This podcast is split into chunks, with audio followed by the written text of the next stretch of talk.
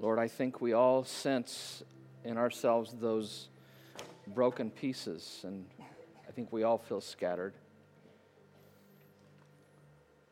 We all come to you empty handed. Thankfully, we are not forsaken. And Lord, we are so thankful every day for your amazing grace and how sweet the sound is of this story of how you came to save a wretch like me. Though I was lost, you came to make me found, and though I was blind, you make me see. So, Lord, as we enter into the next part of the story, we enter with anticipation to see what you will be doing in and through your world. We pray in the name of Jesus, the great restorer. Amen. Good morning, everybody. It's a good day to, to be together, to worship our Lord, the one we center our life around, and to continue with his story.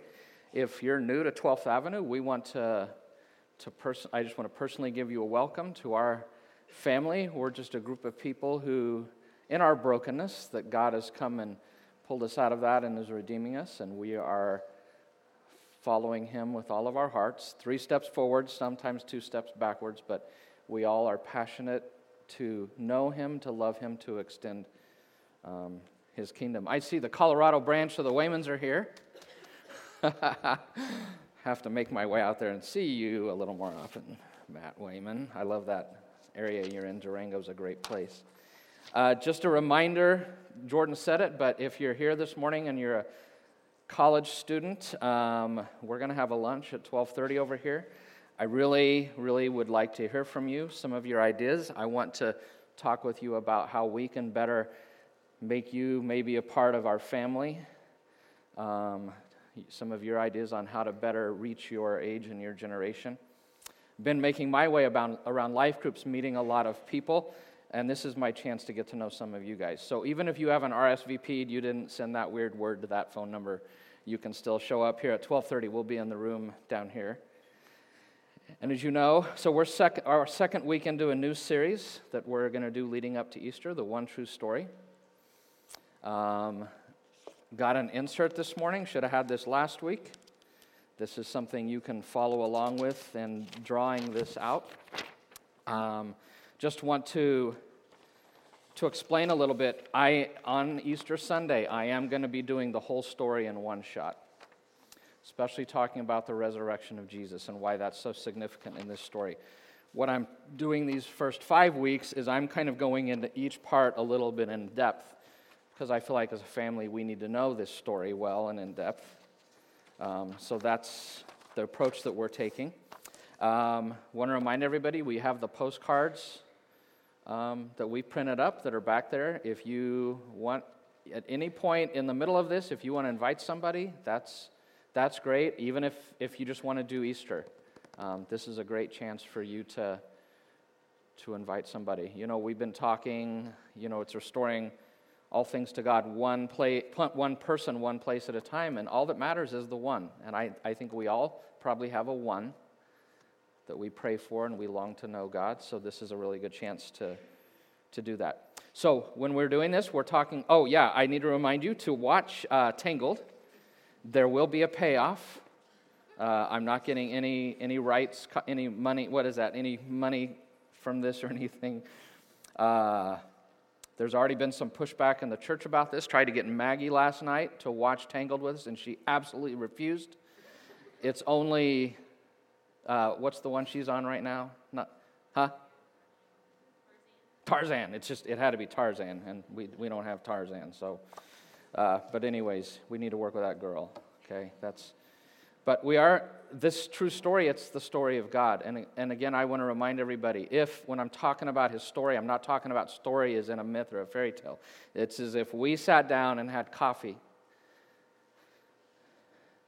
with God and we said, hey, tell me your story. This is kind of what I think it would be. So, all right, so let's begin. Last week, um, if you remember, we started with on the sheet, Mel up here. This is where we started last week, okay? Not over here, not down here here, but up here. We've had, Mel and I have done this before, so. We started up here in the upper left quadrant, and we talked about the first two chapters of Genesis, which is when God created everything.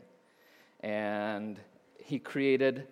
Um, he created the universe, he created the humans as the crowning achievement of that. And if you remember, he created them to live in relation, intimate relationship with himself and to live under his loving reign. As the creator, he is the good king, to live under his loving reign in intimate relationship. And that creation was totally full, it was full of goodness. I don't know if you remember, six times God says, as he creates, it is good. And at the end, he says, it's very good. And that creation was full of the shalom of God. Everything was right, everything was exactly it was as, as it was intended to be. But you don't have to be religious, I think, to be able to look at the state of the world that we live in and feel in your bones that there's something wrong with our world now, right? That it's not like this. There's a sense in all of us that there's something deeply wrong. And the question is how did we get here? How did we get in this mess? And maybe more importantly, how do we get out of this mess? If it's even possible, how do we get out of it? And so that's where we're going to kind of be moving in the story today. My apologies today is going to kind of be somber because every good story starts well, but conflict always arises and comes into it, and it's the same with God's story. So today we've got to talk about the conflict in the story. And so we come to Genesis chapter 3, where Satan enters the picture.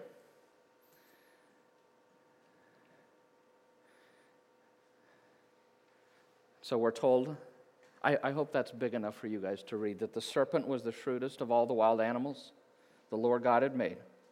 One day he asked the woman, Did God really say you must not eat the fruit from any of the trees in the garden? And I didn't talk in detail about this last week. That's something for the future. We're going to come back to Genesis at some point in the future. But of course, we may eat fruit. Of course, we may eat fruit from the trees in the garden, the woman replied. It's only the fruit from the tree of the in the middle of the garden that we're not allowed to eat. God said, You must not eat it or even touch it. If you do, you will die.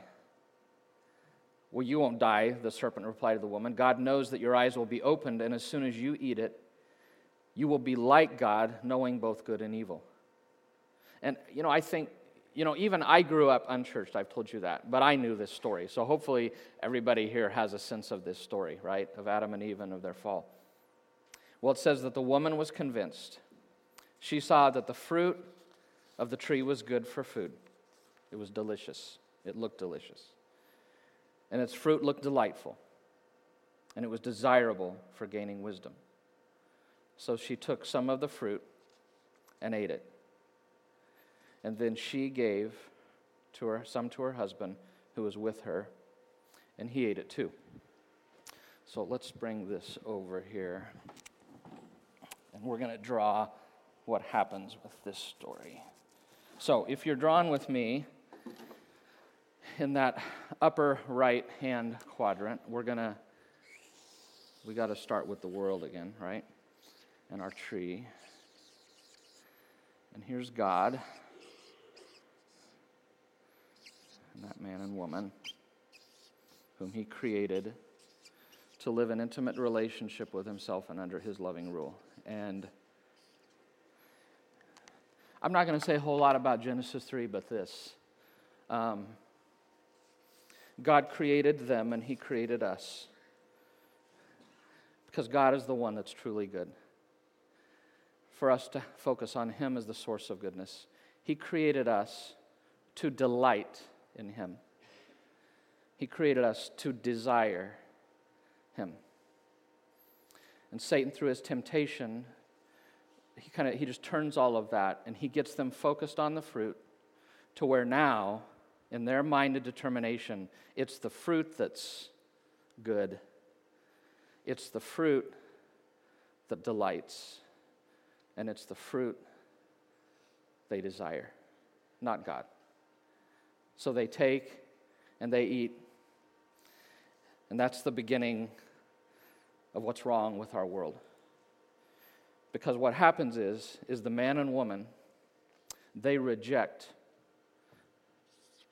God's offer of intimate relationship, not delighting in Him. And they reject his reign over their life through this decision. They were created by and for God, and as their creator, he desired that real and intimate relationship with them. He loved them, and he sought their love in return. But they rejected God, and they lived life for themselves, pursuing other things, looking for goodness in another place, delighting in another thing, desiring something else. Um, this is, when the Bible talks about sin, this is what it means. This is what sin is it is living life for myself. I'm king of my world, so I rebel against his reign, and I live my life pursuing other things. I choose what I will pursue, what I will love, what I will delight, and in the process, I reject him. In the Bible, this is also called idolatry, something that we'll come to in the not too distant future. We'll do a series on that because this really is the core of sin in the Bible. So they spurned, they spurned him. They actually sought to dethrone and depose him. It's like they're saying, God, as king, you're out of here. We don't want you in this place. We don't want to be with you. We don't want you reigning and ruling. So they thought to dethrone, sought to dethrone and dispose, depose of him. They led a coup d'etat. You guys know the story of Apple and Steve Jobs? Several years in, the company was doing well, but he felt like he couldn't run it in some ways, so he wanted to bring in somebody to act as CEO. He'd be the creative guy, but he wanted somebody to run it. So he brought in John Sculley from Pepsi Cola to help run the company. I think within a year, Sculley led a hostile takeover of the company, and he ran Steve Jobs off. He got fired and kicked out of the company that he started. And I think we know the result of that move. What happened to Apple when the creator of the company left? It tanked, almost went totally out of business. And we also know when the creator came back, the company exploded, right? And I mean, in a good way. So it was with God's good creation. They did not like the idea of God being in the center of the picture, so they put themselves at the center as the source of order, apart from God. It was like the earth demanding that the sun rotate around it. And we all know what the physical effects of that would be, right? If the, if the sun rotated around the earth, it would be disaster. It would devastate our whole solar system and our world. And the after effects of their decision are cataclysmic and far reaching. Their rejection of God is at the center, as, as the center of their lives. It corrupted every part of our lives. Every part of our lives. And I want to kind of show you how this works. So I need one, two, three, four, five. Actually, we'll do seven. I want you guys, one, you one, two, you six. Mel, come on up here because I'm going to get Mel involved in this. I want you guys to come up here for a minute. Come up on this side of the stage if you would. I want you to make a circle. And we're going to put Josue at the center. Is that okay? Yeah. Yeah, you just kind of stand here and you guys make a circle around him. Here, see, this is, this is what it used to be like. I used to be at the center of Ariel's life, but now, so now Josue. And I've been deposed and thrown out, and my whole world is falling apart. okay, when God created, He was at the center of everything. Okay? He was at the center of everything. Everything was rightly related. And when He's at the center of everything, so Ariel, can you see can you see Jaeun and Mel? Can you see everybody else in the circle? Sanghi, can you see everybody? Maybe not Ariel. Josue's kind of in the way. By the way, he, when I asked him if he would be God, he said he thought that uh, Jordan might have a problem with it. But Jordan, we'd, we're going to let him be God anyway. Is that okay? Mel, you can see everybody around the circle. Okay. But I want you to see the effects that when they turned their back on God. I want you to see what happened. So I want you guys to turn your back on Josue. Yeah, not only, I mean, Mel, can you see Josue? And forget these people, pretend they're not out here, okay? For, you can't, Ariel, do you see Josue? Hira, do you see Josue? No, you can't see Josue. Can you see Mel? Songhee, Ariel? No, Ariel, can you see Josue or Songhee anymore? Can you see Jayan over there? No. Okay. That when they turned their back on God, they became totally isolated and self focused. Does that make sense? And in turning their back on God, they're turning their back on everything in creation, and it all becomes about them. Does that make sense? So that's what happened. All right, guys, thank you very much. Can we give them a round of applause?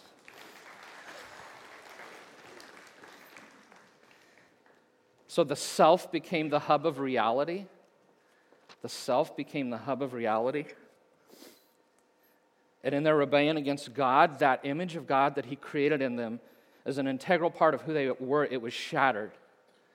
Now, I didn't say it was eradicated, His likeness was still there, but it was distorted and marred. Humans no longer reflected God well, they didn't reflect Him well to the creation, who He was, His character, His purposes. That stamp of God's beauty and goodness, it was still present, but it's now in all of us, it's tainted and corrupted. They were not what they were created to be, they became just a shadow of their former selves. And I really, today, I really want you to get a sense of the impact of sin on us and on creation. Sin dehumanizes everything authentically human about us. Their rejection of God made them less than fully human. Not unhuman, but it made them less than fully human. Their souls became disfigured. They became a character of what God intended them to be. And this morning, when I'm talking about them, I'm not just talking about them. Do you know who else I'm talking about? Us and me. So, hear yourself in this. They were now in the grips of sin and in death because God had told them in chapter 2, a detail we're not going to go back, that if they rejected Him, they would bring death upon themselves. And it affected every part of them and us. It affected their minds to where no longer are our thoughts his thoughts. It affected their bodies to where our bodies now get diseased and broken down and, and eventually die. It affected their emotions to where our emotions get all out of whack. Can I say whack in church? Is that okay? Their hearts, it affected their hearts to where it has become now, according to Jeremiah 17, deceitful above all things. Who can understand? Even your own heart. Their wills became affected, their ability to choose right and wrong was greatly hindered. We all struggle with that willpower thing. They became tinged with ruin and decay. But even more than that, they fell under the bondage of their sin, but also of Satan. Tragically, here's the tragedy in the process of rejecting God's reign, they abdicated their position of authority that they were created with, their authority over the world, and the world fell under the rule of Satan. So that now he is called the prince of this world in John 12, 14, and John 16. Three times Jesus refers to him as the prince of this world. So Satan, by turning humanity away from God, creation became captive to him and to the powers of darkness. And finally, they're expelled from the garden. The end of chapter 3 ends this way in verse 23. So the Lord God banished them from the Garden of Eden, and he sent Adam out to cultivate the garden from which he had been made. After sending them out, the Lord stationed mighty cherubim to the east of the Garden of Eden, and he placed a flaming sword that flashed back and forth to guard the way to the tree. They now lived east of Eden, a place we all live, east of Eden, with a deep sense of, of exile and that's what I spoke about last week. That deep thing, that longing inside of all of us for a perfect world that somehow was lost, that we would love to get back to, that sense of exile. And they and we now live lives marked by alienation, frustration, and affliction. Paradise was lost. So here's what I want you to see this morning this thing of sin. Sin separates sin spoils and sin spreads. That is what it does by its very nature. It separates, it spoils, and it spreads. It extends into every dimension of life. Do you remember the four key relationships we talked about last week? What were the four? Do you remember the four key relationships? Say them loud. Okay, my relationship to myself, my that emotional or psychological. What else? Tim? To God, the spiritual. What else? Katie, were you saying something? No? well, the youth pastor's wife's always supposed to say something, right? That's what? Okay, so the spiritual, that emotional to myself. What were the other two? Huh? Yeah, social with each other and yeah, nature, that natural one. Good job. You guys all get an A. Skylar got an A last week. You guys all get an A. And which of these is the key relationship upon which all the others are built? Tim got it. It's that vertical relationship. That is the key relationship. That one. If that falls, it all falls. And the bitter fruit of their rebellion impacted all four of those relationships. That relationship with God. Look at what sin did to it. Um, oh, I, I have to go. Okay, I have, it, I have my slide in the wrong place. It says that after they sinned, immediately it says they felt ashamed and they knew that they were naked. And it says they hid. And then God came walking in the cool of the garden and he called out, Adam, Eve, where are you? And Adam stepped out, and it says that he said, We heard you coming, and we hid because we were afraid. Because we were afraid. Isaiah 59 2 says that our sin separates us from God, it breaks that relationship. It dishonors Him and it breaks the relationship that we're created for. Here it is. That's it. They felt shame, they hid, they hid, and they were afraid. So we need to draw a squiggly line through here because their relationship with God became broken. It was no longer a relationship of intimacy and trust, it was now a relationship of fear and shame and hiding. Deep spiritual shame entered into their experience, a sense of internal condemnation of being unlovable and unacceptable to God. And once that relationship with God became broken, everything became broken. Everything. If I backed up, I put this in the wrong place. There it is. Yep, everything became broken once that became broken, and the world became a place full of brokenness. Death and the ruin of sin affected all four relationships. And when they alienated themselves from God, that brought alienation into everything. How about the relationship with others? As soon as the relationship with God is broken, what starts happening between man and woman? Right? The kind of things that never happen in our homes, right? Immediately, blame, right? Quarreling and blame, he immediately, God says, Hey, what did you do? And he goes, Hey, it's her fault. And not just her fault, but he says, The woman that who gave to her, gave to him. Yeah, the woman you gave me, if you hadn't have given her. So again, that, that broken relationship between God and man. So it's all her fault. He blames her, shifts the blame. You and her, if you hadn't have given her to him. So suddenly into the human experience there enters, instead of intimacy and trust, betrayal, manipulation, conflict, blame are things now that we all deal with daily. And do you remember I talked about that in the original creation there was no shame, and shame is a relational word. And shame entered. I mean, at the beginning they felt shame, and part of that is because of this. Now you they can't look each other in the eye the way they used to, right? Because of the brokenness of the relationship. But they also became broken within themselves internally within themselves.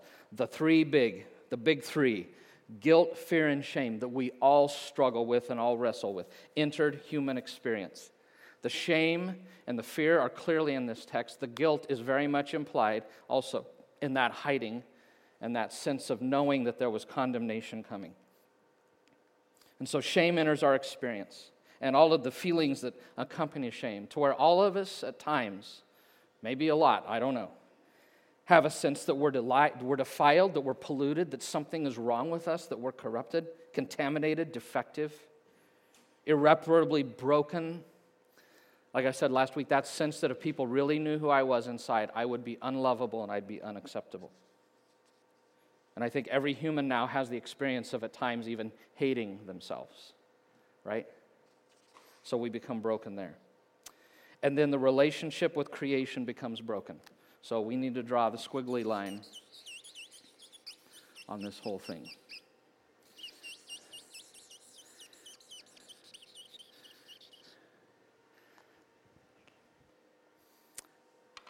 It broke their relationship with creation. Creation was no longer a safe place for them. It's now a place of pain and thorns and thistles, right? and it was and they no longer took care of creation the way God intended. I want to say more about this whole of creation because I think it's really important to understand God's story and the world we live in.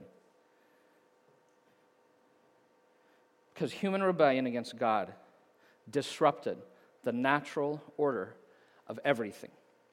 And when I say everything, I mean everything. Their decision sent ripples throughout the entire cosmos. The whole of the creation reacts to their sin. The universe convulses, it's shaken to its core. Human beings are so integral to the fabric of things, the whole universe, as the crown of creation, the ones giving rule, that when they turned from God, the garment of the world began to unravel, so to speak. How? I mean, how, how did their sin affect all of creation? I don't, I don't know.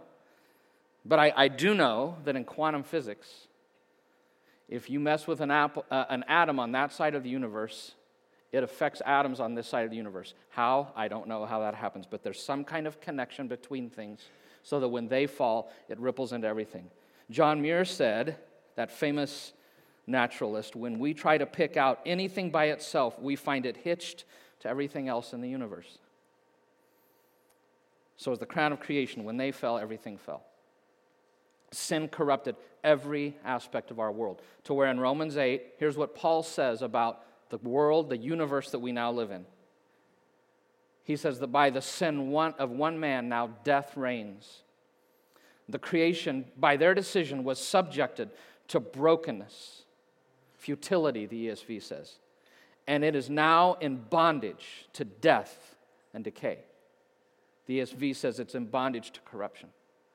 And the whole creation is now groaning right up till the present time.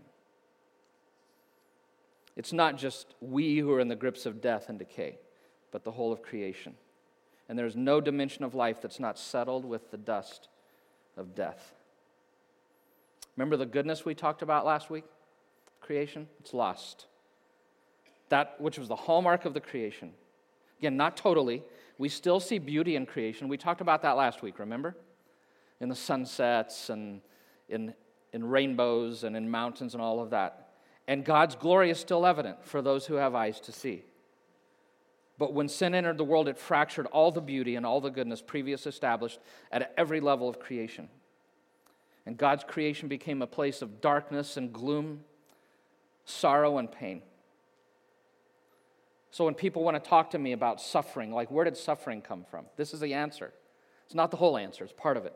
Disease, genetic disorders, famine, natural disasters, aging, death, all entered because of their sin. As did oppression, pollution, war, poverty, crime, violence, addictions, injustice. All the result of displacing God. Their rebellion defaced and it spoiled God's creation. And the reality is, is we now live in a very broken world. And don't you feel it to the core of your being? The brokenness of this world. And that shalom, do you remember the shalom that marked the original creation? Shattered. It was lost. It can only be partially found now. Remember, this was the Hebrew word shalom is a really deep word. We don't need to review all that. Instead of being full of shalom, here's what the world is like now everything is fractured, twisted, and broken instead of whole. There's a pervasive sense of languishing and sorrow instead of flourishing and delight. Sin and evil now permeate and prevail instead of goodness. Things are no longer rightly related and rightly ordered instead of being rightly related and rightly ordered. Struggle, conflict, and discord rule the day. Things are no longer in, as they were intended to be. Again, the very fabric of the universe is unraveled. Things are falling apart. Disorder reigns. And since that time, we've all been mourning the glory and the greatness and the beauty of paradise that we lost long ago. So, at the top of this one, we write, broken by sin.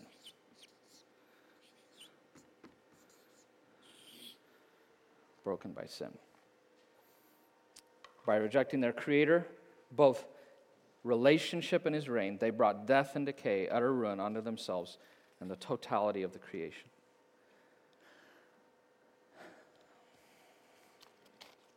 Kind of somber, right? Not the best of news, but true. It rings true, we know. So we're then talking about them a lot, Adam and Eve, what they brought into the world. How many of you ever cursed Adam and Eve? You were struggling with sin and you're like, man, if it weren't for them. I mean, have you ever had that thought? I have. If it weren't for them, as if I would have done anything different, right? Because here's what I want to say their story is my story, it's our story. We, we have rejected, sorry, we have rejected. Yeah, that's the, we were created by God and for Him. And as our creator, He desires a real and intimate relationship with us. He loves me and He wants my love. And I've rejected Him. I've done the same thing. I've rejected God. And I've lived life for myself pursuing the things I want to pursue, where I think goodness is, the things I think are full of delight other than Him, the things that I desire more than Him. We've all done that, right? And our sin, my sin, has dishonored God and it broke, my sin broke the very relationship that I was created for. That's what Isaiah 59 2 says. It is your sin that has separated you from God. Romans 3:23 says all of us have sinned. It's just not Garen, right? We've all sinned. Isaiah 64, all of us are dirty with sin. That contamination, I think we all feel it. That we've all wandered away. All of us have wandered away from our Creator, Isaiah 53 6. Each one of us has gone our own way, living life for ourselves, pursuing the things we want to pursue. But here's the irony of it all Here's the irony of their decision to find goodness and delight and desire in something other than what they were created for. The irony was is that their pursuit of other things and my pursuit of other things has only led it led them and the world down the path toward brokenness and ultimate ruin and it has led me down that same path. The seeking pleasure in other things that doesn't lead to a good life that I've experienced from my sin, the brokenness of that. And the ultimate ruin being is that if I die in that condition of being separated from God, I will not spend eternity with him, a thing for which I'm created. James 1:15 says, "Our wrong desires tempt us and drag us away from God. And then after our wrong desire has conceived, it gives birth to sin. And sin, when it is full grown, gives birth to that's a very important word. Gives birth to what? Death. So the irony of it is, in seeking to have the good life apart from God, what they brought into the world was death.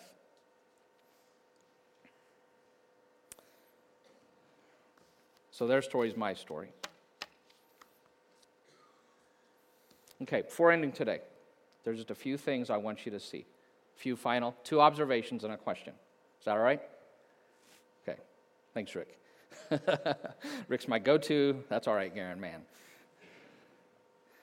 I really want to make sure we understand that all the brokenness and suffering that we see in the world and in ourselves is a symptom of a much greater root problem. And that root problem can be described in one word, and it is sin. It is our alienation from God. The singular problem with humanity, it is not material lack, it's not physical deficiency, it is not a lack of education, which our culture tries to tell us. Like some religions say, it is not ignorance, it is not desire that's the problem. It is personal sin against a holy God. That's the problem. And until the root cause, till that, till sin is taken care of, brokenness of the physic, the brokenness of the world and of myself can't be taken care of. Sin, all sin, our sin, my sin, is the problem that must be dealt with. The world can't be put right until we are put right. G.K. Chesterton, great story. Back in the early 20th century, the London Times ran a contest in their paper that they would give like 5,000 pounds or something to the person who wrote the best essay answering this question What is wrong with the world? What is wrong with the world? And the winning essay was put in by G.K. Chesterton, very famous Christian who had left his faith and came back to it. Great thinker. Read anything you can get your hands on that he writes. I encourage you. G.K. Chesterton won by writing a one word essay. And his answer to the question, What is wrong with the world? was me. Me.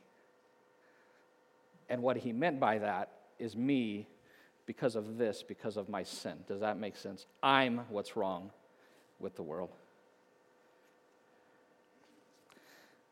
You know, this would be a very gloomy picture if it was the end of the story, wouldn't it? Very gloomy, but it isn't the end of the story.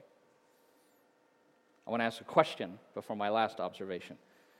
And here's my big question What is God going to do now? with this mess? What's he going to do with all this death and ruin? Is he just going to ignore it and walk away? Is he just going to stay up there and turn his back on it and say, You deal with it, you caused it, it's your problem? Is he going to tear it up and start all over again? That's what I would do. When I was a kid, every Saturday, we'd pull out the Legos, me and my brothers with my dad. Turn on Bugs Bunny, Pink Panther, and we would build the most awesome Lego things in the world. I mean, we would try, but my dad, I mean, have you ever you guys done Legos with your dad? And he builds these awesome aircraft carriers and destroyers and alien spacecraft and jets. I mean, yours look like nothing compared to his. But you know, you'd build your like you'd build your jets that day, you and your brothers, and inevitably, my little brother, Dana, sorry, Dana. Inevitably, Dana would take my, my jet and he'd break off one of the wings or he'd tear the cockpit off or something just to push my button because he knew I had a Lego button. yeah, if you ever want to bother me, come in my office and mess with my Legos in there, my little my family Legos. He had, I had a Lego button, and whenever he would do that, do you know what my reaction was every time he'd like break one thing off my Lego, my jet? I'd be like, I just tear the whole thing up out of anger and frustration. That's what I would have done with this. I would have just ripped the whole thing up, said, Forget you.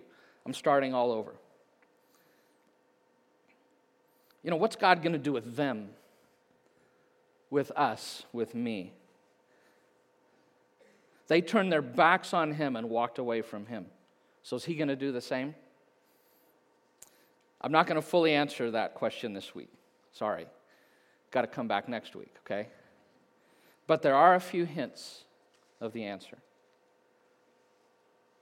And that brings me to my final observation. I want you to see God's amazing grace and provision in this story.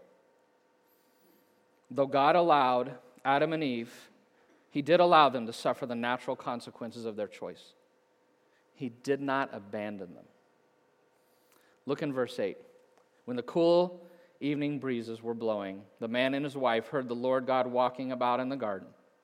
So they hid from the Lord God among the trees. Then the Lord God called to the man, Where are you? I mean, do you think he really didn't know where they were? You know, you ever had one of your, as a parent, one of your children do something wrong and they run and hide in the closet, you know? You walk up to the door, you know, by their room. Where are you? Right. I mean, do you really not know where they are? Do you really not know what they did? Okay. He, he doesn't need to know. He came to them, seeking them out. Though they abandon him, he seeks them out. What grace! Isn't that amazing grace we just sang about? Verse 21. They try to provide for their nakedness with fig leaves, and that's a funny story in and of itself because in a week, what's going to happen to the fig leaves? They all dissolve away and break off, and then you got to get a new fig leaf, and so they spend the rest of their lives just trying, constantly looking and trying. You know, Chris is now doing chemistry, trying to devise a new fig leaf that chemically will not uh, decompose or something. He comes, and the Lord God made clothing from animal skins for Adam and his wife. He sacrifices the life of something to provide something that they need. It's a hint of what's coming. But to me, my favorite is in verse 15.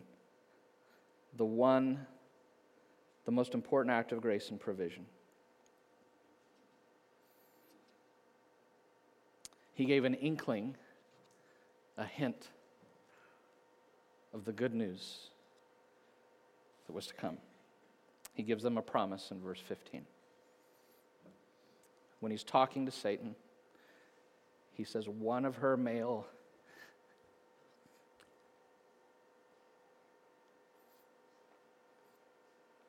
descendants is going to crush your head. Oh, you'll strike his foot. He will crush your head. Sometime in the future, God promised to send a serpent crusher, the one who deceived them into bringing all this into the world. Son of Eve would come to destroy the evil one. Isn't that amazing grace? God doesn't just leave us where we are, He doesn't leave them where they are, broken in our sin and separated from Him. That's why we gather here as a community, right? Because this is our story. So, I think we would all agree the world's not the way God made it, nor intended it to be. The humans, the world, are fallen and desperately in need of redemption, desperately in need of transformation. We need to be made new. This whole world needs to be made new. And we've tried for centuries to make ourselves and the world new to no avail. We have tried and tried and tried, and we have failed. So the question is who can do it? If we can't, who? And I think I know the answer to that question. I think I know.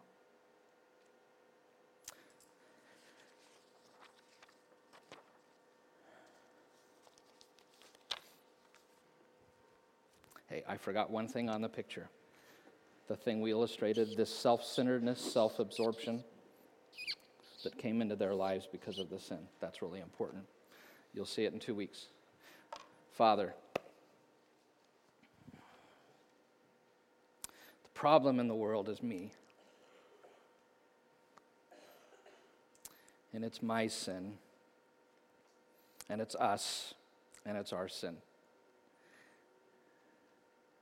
Lord, we have all walked away from you, living our lives for ourselves, pursuing other things. And because of that, we become separated from you. And what we thought led to the good life, ironically, leads us towards death and ultimate ruin. And I am so thankful that you give us in the story these hints that you do not leave us alone to that, but that you make this promise. You come and meet us and you make this promise that one day someone will come who will fix all things. We sang this morning about your amazing grace. It's all your grace. It's all your grace. It's all you. And I stand in awe of your grace and of who you are. Lord, as we tell this story, we want you to be famous through it. We want you to be lifted up. You, we want you to be the one that gets the spotlight. And so, Lord, today, as we leave this place, help us to go as a community of people who will, who will embody your story to, the, to Emporia, and to our workplaces, and to our neighborhoods, to the nations. And we pray in the name of Jesus because it's all for him and it's all because of him and it's all about him. Amen.